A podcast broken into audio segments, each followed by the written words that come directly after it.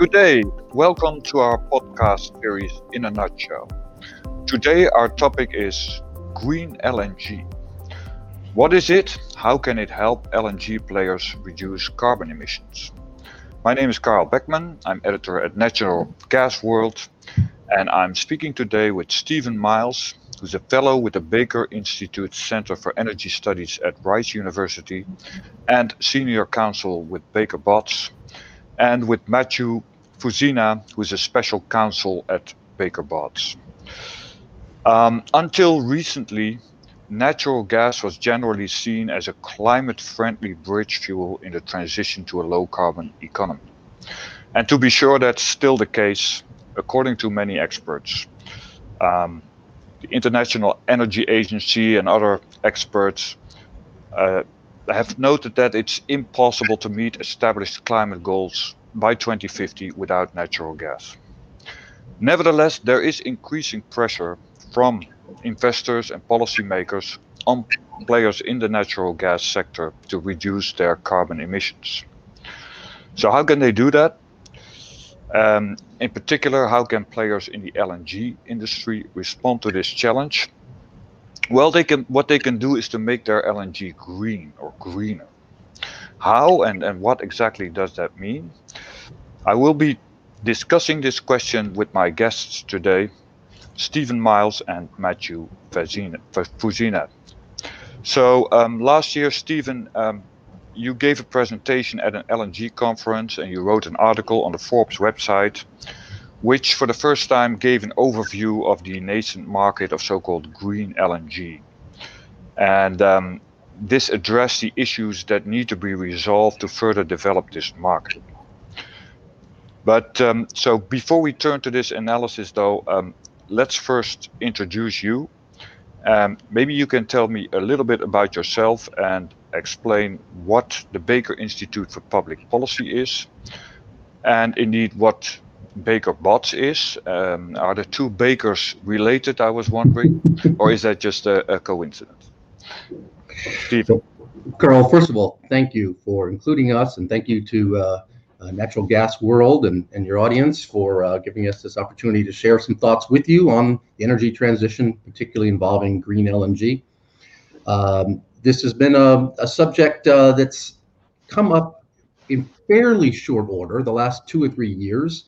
Uh, certainly, how to make uh, energy transition work, the role of natural gas, that's been an ongoing discussion. And you pointed out some of the key points that natural gas and liquefied natural gas, which is just a way of transporting natural gas in a liquid state, uh, have been playing a key role in that in terms of uh, reducing the amount of what would otherwise be coal-fired power generation in much of the rest of the world, particularly Asia.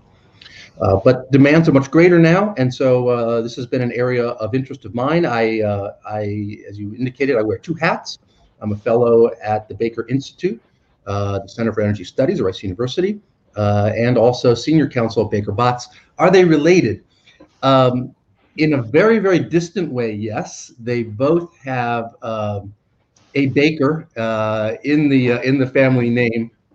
Baker Institute was founded in 1993 uh, by James A. Baker III, former Secretary of State, Secretary of Treasury, and uh, Chief of Staff to the President. Um, his great grandfather, I think I have that right, is the baker in Baker Botts, going back to the mid 19th century. So that's the relationship. Um, the Baker Institute was founded for the purpose of creating informed, fact driven policy analysis um, for all players and participants. Um, in the energy space in particular, uh, we do a lot of work focusing on uh, international and US uh, public policy.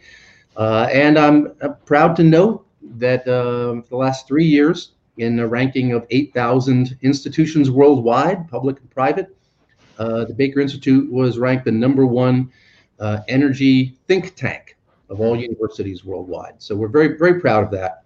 Uh, I'll let uh, Matt introduce himself and, uh, and talk a little bit about Baker Botts. Okay. thank you, Stephen. And, and Carl, I echo Stephen's comments about thank you for really inviting us here today. As you noted in introduction, I'm a special counsel here at Baker Botts, and uh, Baker Botts is a really a global law firm. We have some 700 attorneys across 14 different offices, uh, scattered throughout the world, but mainly at centers where a lot of them where energy is a focus. Um, with respect to our natural gas and LNG bona fides, we have represented uh, over 100 LNG projects uh, worldwide and been involved with them. And really recently, we've kind of been on the forefront of advising and creating kind of contractual solutions and structures for how these, the energy transition is really going to work with, with, LNG and how uh, reduced carbon content cargoes are going to be delivered. On, on my end, I've been working uh, at Baker Botts for a decade now, uh, really focused on LNG and LNG projects. I've focused my attention on projects out of the Gulf Coast, as well as the uh, west coast of North America. And uh, another part of my practice has been focused on LNG to project power mm-hmm. projects as well. Okay. So that's my introduction, and I'll turn it back to you. Yeah. So how's how's it going in the LNG market at, at this moment? How are things? How's business? business is good. Uh, of course, as you know, uh, 2020 was undoubtedly a, a, challenging year. I think that was just kind of a trend in the energy markets generally. But we are certainly seeing a rebound uh, in the LNG space and the natural gas space. And I think there's just kind of a lot of kind of unbridled demand that is kind of uh, waiting to kind of be reintroduced to the market. And a lot of the players are really getting back involved. So we're seeing a lot of action. Okay. So, um, Stephen, to turn to you, I mean, you. Um, gave this presentation last year. You wrote an article for Forbes um, on green LNG, and that's why a reason for us to to uh, call you and to talk to you about this. Uh, did you get a lot of uh, response uh, to that? We did. Yeah. We, we, we got a lot of response to it, and, I, and in a very positive way. I'm excited at the interest. Um, when I proposed the abstract uh, for that uh, speech at Gastech for September 2020 uh, some people have said to me, "What is this? What do you? We don't understand what it is you're proposing. Why is that?" And then by the time we actually got the the whole session together in September and the panel, it seems like it was the topic du jour. And now it's kind of hard to go a day or two without there being some new announcement in the world where somebody is saying, "Hey, we're we're trying to." Sometimes I say green LNG. Sometimes I say have reduced carbon LNG, carbon neutral LNG. There are a variety of terms. We'll talk about that hmm. together here in a couple moments. So uh, it's you know it's an area that is um, uh, I would say it's accelerating, uh, but in doing so, it's kind of spinning in different directions. So it, it, early efforts thus far have been sporadic, uh, uncoordinated, and divergent. And so the purpose of the article really was to try to at least, if not pull them all back together, that may be a bit too ambitious, at least to explain what those divergences are and, and what's going on in the market and the different approaches players are taking. Okay. So, so would you say, because I was intrigued by one um, point you raised in your presentation, you said renewable energy is now competing with natural gas. Would you say that this has been a change a little bit that until recently uh, renewables were seen as complementary, really, and now there's more uh, of a, a, competition or a feeling of that. Well, I'll turn it over to Matt in a second because I know he has some thoughts on this, but I will just say that uh, both are true. That uh, there has been competition. There's more competition because the, the price of renewables is steadily going down. Um, but we have challenges in terms of firming up wind and firming up solar. Um, you can take different views on exactly what happened in Texas a month ago, but it's clear that grid reliability was a critical element and that um, it is gas needs to play a, a, an essential role in uh, providing integrity to the grid. Uh, and so it's there is competition. There is also the necessity of collaboration, at least until such time as we truly have an industrial scale battery, which we don't. Matt, do you want to add anything to that? Yeah, just really to echo Stephen, I think this idea of renewable competition is really something that, while it has may have accelerated recently, it's something that's not necessarily new. Uh, we've really been seeing, well before this year, 2020 or whatnot, kind of really renewables uh, challenging natural gas, especially in some places where there have been open tenders for for power or whatnot. And I think the natural gas industry is acutely aware of this competition right here. And I mean, I'm sure as your listeners are aware, um, this really has been kind of turbocharged in places by legislative fiat, where kind of uh, the legislator has kind of synthetically boosted demand for renewables and really increased their competitives in many places. Now, uh, of course, if you kind of look at this where it's going in the future, um, you kind of see natural gas continuing to expand and grow. However, uh, it's also looking like many companies in many many countries releasing their uh, kind of renewable portfolio standards are really going to increase the long-term installed capacity of renewables at a at a more accelerated rate. So. I think in the long run, this competition is definitely here to stay. Right. And there may, there may be differences across geographies as well, right? In, in, in Europe, for example, things may be very different from, say, Asia or North America. So, but oh, go ahead. Okay. Yeah, if you want to comment on that, that um, yeah, no, I, I, think that's exactly right. I, I think this is a, kind of an important point is that really this is going to be um, looked at on a geographic region by region basis. Mm-hmm. And it's really going to say a lot about the product of this kind of low carbon LNG as it really kind of resolves itself, uh, potentially either on a global scale or on a regional scale, really depending upon how this all shakes out. And that's really what the market is kind of determining right now. And I, I, think what this kind of means for the LNG and natural gas industry is that there really is some potential here that the market kind of fragmented into some really regional states, which is, as we know, very different than what the LNG industry is today, and which mm. really is a liquid global commodity. So the question is, if that ever were to occur, is this kind of, in a sense, a step backwards for the natural gas industry, or is it really just the next evolution of the market? I think that's kind of to okay. be determined. Well, that's an intriguing question. Maybe a topic for another uh, podcast. Um, before we turn to sort of the green LNG, I mean, Stephen, can you tell me something about the, the pressure that's currently mm. coming from investors and policymakers? I mean, we read these uh, announcements sometimes. Uh, big investment uh, sort of uh, conglomerates and saying that uh, they will reduce their investments in, in fossil fuels. Um, what what's going on here?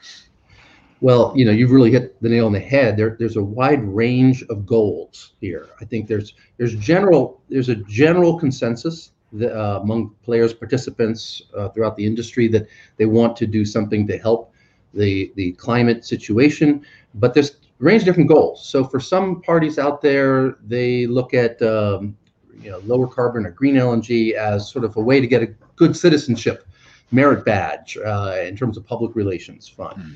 For others, it's uh, a matter of regulatory compliance. Uh, they need to uh, they need to comply with uh, whether it's EU regulations or ca- or uh, California regulations, and they need to have a certain amount of carbon offset and reductions. For others, um, they're looking at ESG, which is an acronym for environmental, um, sometimes social, sometimes sustainability, depending on your, your use of the term, uh, and governance, ESG. And you're exactly right. Uh, large investor groups and smaller ones have said, hey, we don't, we want to invest uh, only or primarily in um, in uh, companies and projects that are going to have a green component to them. They're going to be good for the environment, for the climate, um, a, an example of that is uh, the Principles for Responsible Investment, which has 3,100 signatories and um, 110 trillion dollars uh, in assets owned by those signatories, and so they're they're looking to invest in ESG relevant, ESG qualified uh, companies, uh, and then lenders, uh, a group called the Partnership for Carbon Accounting Financials uh, has 70 members uh, with 90 trillion dollars in assets, and they likewise said we want to provide finance primarily to companies that uh, are doing the right thing in terms of climate and energy. So there's tremendous pressure, but there are different goals. So some companies are, are really looking to green themselves up so that they can access capital, and then yet others are looking to uh, get a leg up in the market competition and selling against other LNG companies or natural gas companies, uh, maybe even charging a green premium if they could get away with it. So uh, in the market, so there are different goals, and as we're going to talk about in a few minutes, that that smattering or splattering of goals mm-hmm. uh, gives us one of our challenges here in terms of going forward, because not everybody is looking to obtain the same benefit. Right. So different goals and different methods. That uh, makes for uh, uh, transparency or, or a lack of transparency, perhaps, or at least a, a, lot of a lot of complexity. So that, that let, let, let's look at the, some of the methods then that um, can be used to make LNG green or, or greener. Um, there is uh, there is bio LNG. There is uh, CCS, of course, carbon capture and storage and there's the the possibility of uh, offsets. And if i'm missing any any message i'm, I'm sure you will um, you will let me know. Um, maybe uh, we can talk about the bio lng first. Um, you didn't pay particular uh, uh, not a lot of attention to this in your presentation. What do you think of the potential of bio lng is, is, how, how uh, large or limited is it? So there, you're exactly right, Carl. There are a number of ways in which one can reduce uh, carbon, and uh, I guess just sort of to provide an overview, some of the ways of, of reducing carbon in natural gas would include reducing, you know, capturing methane emissions upstream, uh, reducing your flaring, uh, putting more efficient technology in your uh, liquefaction of, of natural gas uh, technology, um, using renewable energy to power compressors or power uh, electrification uh, equipment, um, to power um, uh, your liquefaction equipment. So there are a number of different steps that one can take, and then then there are ways of making, but none of those change the molecular composition of uh, of of the natural gas, which is about seventy five percent of the um, of the carbon uh, associated with with the molecules. And so bio LNG is one way of addressing that. You take uh, it comes primarily from two sources, uh, either from animal waste or from landfills.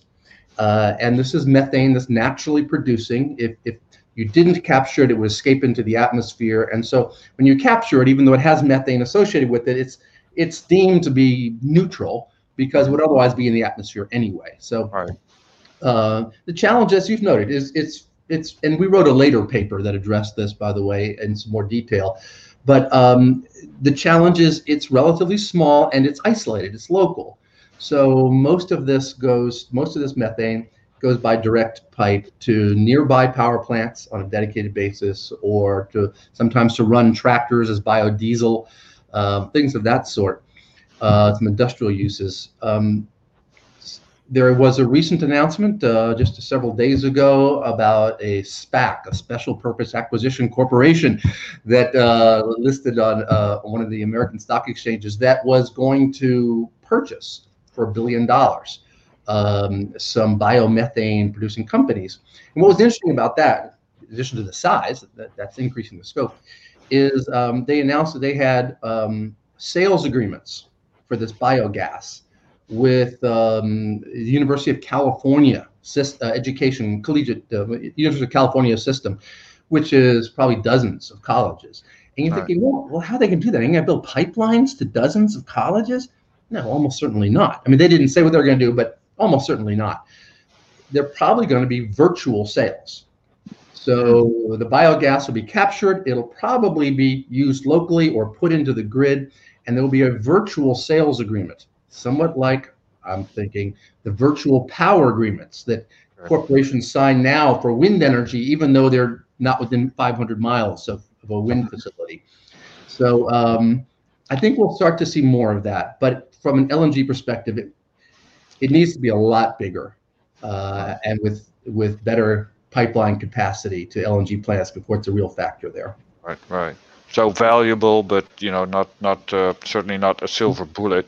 It's a step and, forward. Yeah, yeah. So what about about CCS? Sure, and I'll say by the way, um, hydrogen fits into a similar. This isn't a, a, as you know, we do a whole podcast on hydrogen, a couple of them. Yeah, yeah. Uh, but there are announcements uh, that have been made about creating hydrogen uh, and then blending that into natural gas in a similar way, up to 20% as a drop-in fuel again, that's a way of reducing the overall carbon content in um, uh, in a pipeline of natural gas. Um, CCUS, so this is carbon capture, uh, use, and storage. And so, as a general rule, what we're talking about is that an LNG liquefaction facility uh, you would capture carbon and then you would uh, either there near near the site or by dedicated transportation pipeline and uh, and there are CO2 pipelines and companies that are in this business take that and inject it most likely into an underground uh, cavern or undersea cavern where it will stay hopefully forever. Um, and so and and one gets you know one obviously reduces the the carbon. It's uh, not just an offset it's an actual carbon reduction uh, from the product so we do see projects. Um, there have been a couple in the past that have uh, large projects, one in Europe, Equinor, one in Australia, Gorgon, um, that have attempted to do this with varying success. Um, it's expensive, but there are um, investment incentives for this. The United States, so-called 45Q tax benefit. Uh, Europe, of course, has uh, strong support uh, for these carbon reduction technologies. And so we're bullish on CCUS. We think this is something that's going to move forward. Uh, it's somewhat like LNG in that it faces similar hurdles, mm. big investment, you know, a lot of capital. You need clear regulatory um, environments. Um, so uh, you have questions about liabilities if it escapes and who's responsible. So it, like LNG and, and almost everything else the energy industry, uh, it's big capital and um, it's uh, it's going to do a lot, but it has a ways to come. Yeah, how, how big do you think CCS can become? Uh, how big a part of the solution?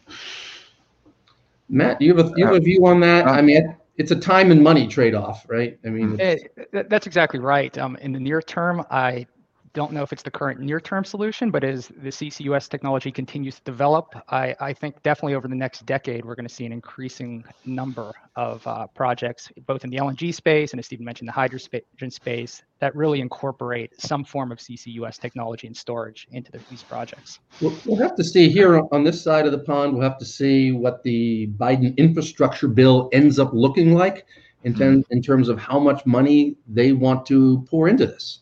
Uh, we we have we're we're very fortunate. We have along the U.S. Gulf Coast and elsewhere a number of very good sites for carbon storage. Right. Um, and we'll just have to see how much heft the government wants to put into it. Right. Right. Okay. So what about offsets? Sure. So so when you consider offsets, kind of one of the other kind of tools in the low carbon LNG toolbox, uh, as Stephen mentioned, you have to consider what you can't really reduce in the kind of the molecular component of the carbon content of that LNG. You need to offset. And so what an offset is, it essentially is a kind of certificate you receive that provides for the offsetting of uh, kind of a, essentially a metric ton of carbon uh, emissions. And today in the market, there are really two types of offsets. You got your kind of your compliance offsets, and you got what are known as voluntary offsets.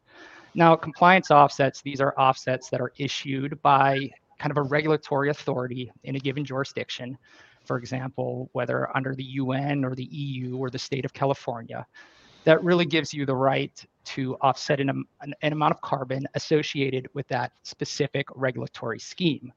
And oftentimes these offsets are traded on primary and secondary markets. Prices are fairly transparent. And we've seen um, sometimes very low cost uh, associated with these offsets, whether that's because of the way the market is issued or just because that's kind of where the supply and demand has ended up. Now, on the other side of the uh, ledger, you have what are known as voluntary offsets. And these are really offsets that are issued outside of the compliance regime. And these are a little more black box. Oftentimes, companies will uh, develop what are known as nature based products. And under these products, they will issue a number of offsets. And uh, and really, these offsets are directly associated with these product with with these projects. Now, of course, we, you start thinking about that. There's a lot of issues. Uh, for example, how many credits come from those projects? Are they verified or whatnot? And kind of uh, more commonly today, we are starting to see really kind of uh, international carbon offset standards really coming in and overseeing these projects and issuing credits under their specific ledgers and registries to kind of avoid any of these accounting issues that have historically kind of plagued the offset market.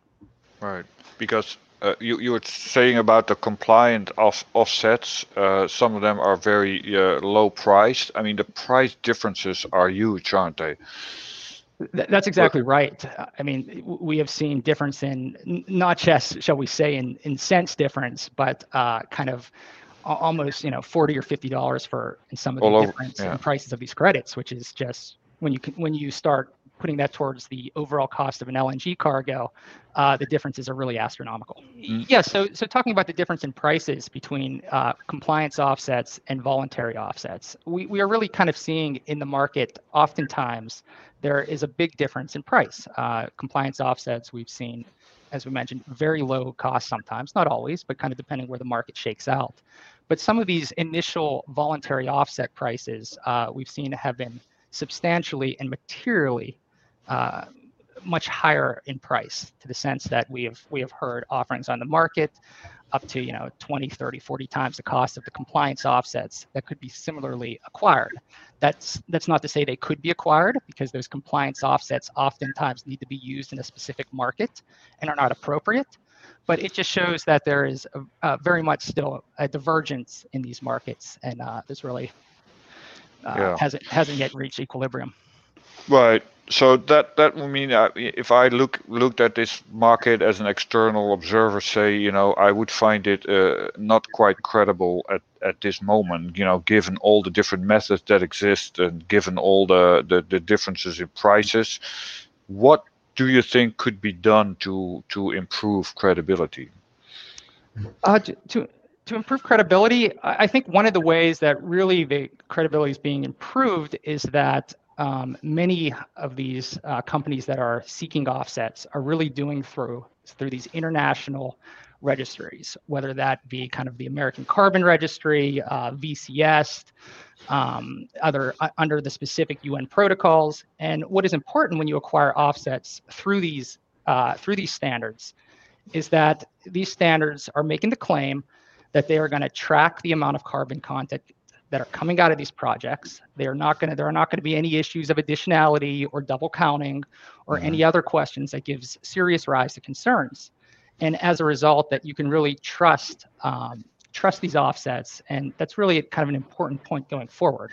Because if there's going to be trust within the international market, it, you're going to really have to look at some form of uh, some forms of standards that are going to properly kind of track uh, these carbon credits really throughout the value chain from their from their production until their Mhm. eventual retirement.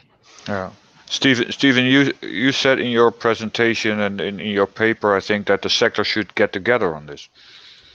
I do. I, I will say I think that um, you know the in the mid to early in the near to midterm, it's going to be a stretch to come up with a single standard for reduced carbon or uh, carbon neutral uh, LNG cargo. I think it's uh, you know it's like trying to come up with a unified theory of the universe.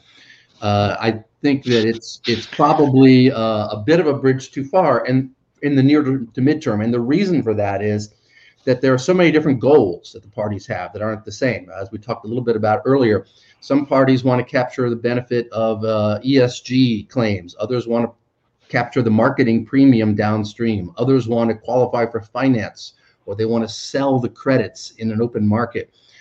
And so it everybody doesn't have the same goals. And so I think that where we should really focus, and, and this is important, I think we can really move the ball forward here. Focus on sort of the words you mentioned, Carl, earlier transparency and accountability. And so what we need is clear accounting of the carbon content in each stage of the product life cycle. And to be able to make that public as part of uh, the, the sale of, of, of a product, any commodity, frankly, but we're talking about LNG here, something like uh, the label on a food package, right, where it says what the dietary percentages are. Mhm. We need to get that information standardized, the, how to measure that, make it tran make it accountable, make it tran tran make it uh, transparent, uh, and then buyers will at least know what they're buying. And if there's a green premium being paid, then it should be related to that product being greener. And and Matt has a has a great statement. He says, you know, we may end up being uh, may end up being like a gas station, petrol station, where you can buy economy, regular, or premium. Mhm. It may end up being like that. The key is information, letting the customers know exactly what's in your what's in your uh, your cargo of LNG, it's in your natural gas, so they can make their decisions about, okay, what do I, how green do I want to go? uh, and I think that's going to be very important. And and then the they can structure the benefits accordingly. Yeah, and who who should do this according to you? Well, I think it's a, well the industry has to do it, but I think the policymakers can help lead. So, um, so the industry there there was a tender Matt referred to it earlier uh, last year uh, by a certain Asian uh, LNG buyer, and they required in their tender they said, okay, in order to bid, every company has to state what their carb the carbon content of their cargo is going to be when it lands on our shores. You don't have to reduce it. You don't have to offset it. We'd really like it if you do that, but you have to state clearly what it is. We want that label.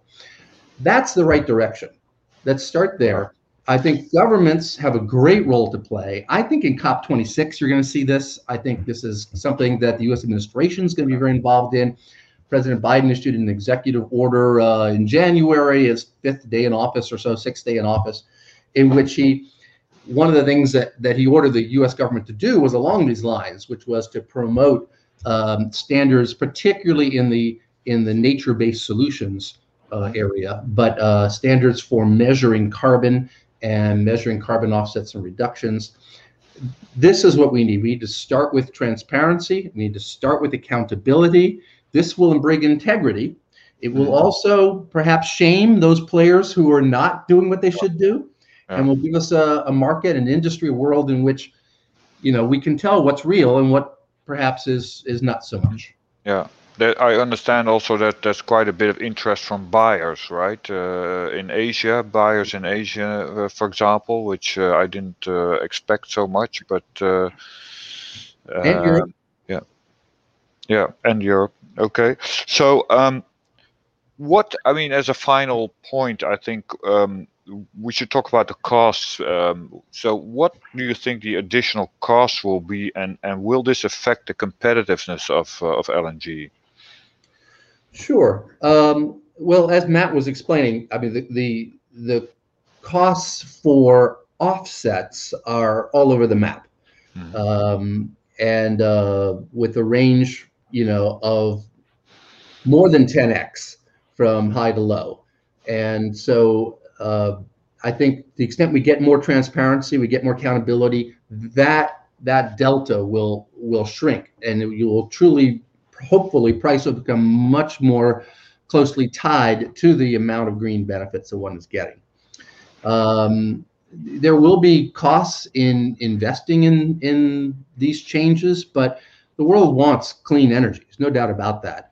And uh, as you mentioned, uh, there's wide acceptance that uh, we're going to need natural gas to get the, to get to the the end end line of where we all want to be. Uh, somebody, uh, a climate uh, scientist, said recently at a speech he gave, he said, if we didn't have natural gas, we'd have to invent it. By mm-hmm. which he meant we have to we need it to back up renewables. So this is important.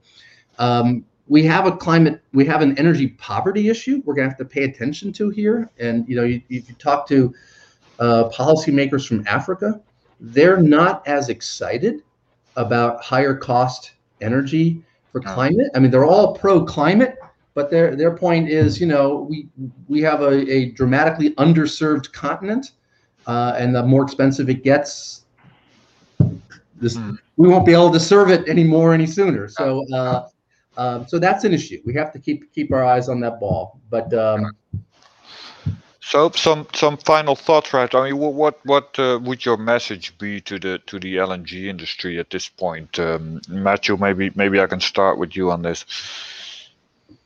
Sure. I, I think our, we have a couple main points of the LNG industry. Uh, first of all, the LNG industry, as it's undertaking the energy transition, this is this is not something that's really an existential risk for the industry, as as I see it unfolding. The LNG industry, you know, it's it's been faced with issues before, it has overcome them, and this is just another way to really stress uh, LNG's bona fides as really a low carbon solution in the energy toolbox. Already, as you initially noted, Carl, kind of in your opening, um, LNG has significantly reduced and displaced coal. So it already has that going for it. And now, if we can further reduce the carbon content of that LNG, as Stephen noted, kind of starting initially with MRV and eventually moving up to a more potentially robust reduction and offsetting regime, uh, that's really significant for the industry. And I think many buyers and countries will really be interested in LNG and continue to be interested in LNG as a real energy solution, not just in the near term, but really in the long term. So I, I think that's really kind of where the industry uh, sees this playing out. Uh, Well, just one question on that. I mean, you say it's it's not an existential risk, but but then uh, still, I you know maybe I'm based in Europe, so maybe my perspective is a bit skewed. But it, it's like, you know, there there seems to be also a lot of criticism nowadays of fossil fuels in general, natural gas uh, uh, also in, in, included. So, um, what what should their response be? Carl, I, I would just add there. So, Okay. uh, and fair enough. And I think it's it's very important and generally a positive thing when um, societies and populations and voters and then their policymakers push for for uh, for positive change. So uh, I think that's that's all a good thing. I, you know, look there there is there are changes that can and should be made uh, in the LNG industry in the short term that would help a lot. Um, you know, leading up to uh, you know transparency and accountability, you know, overall. But you know, methane reductions upstream are something that actually has economic benefit. If you're capturing fugitive emissions, that can be done, and quite a few players are doing that right now. That will reduce the the, the carbon footprint of LNG and natural gas. Signing on to uh, either the World Bank's zero um, uh, zero routine flaring by 2030 initiative or something comparable that recognizes that um, you know flaring should be uh, minimized, if not eliminated, uh, in non-operational, non-emergency situations, routine situations. Uh, that would make a big difference. I know both of those are topics in Europe in terms of uh, of natural gas and LNG and their role, um, and I think they'd make a, a big positive step forward. But as Matt says, ultimately what we need clear standards, transparency, accountability, and then the market can decide Mhm. uh, what it wants. Okay.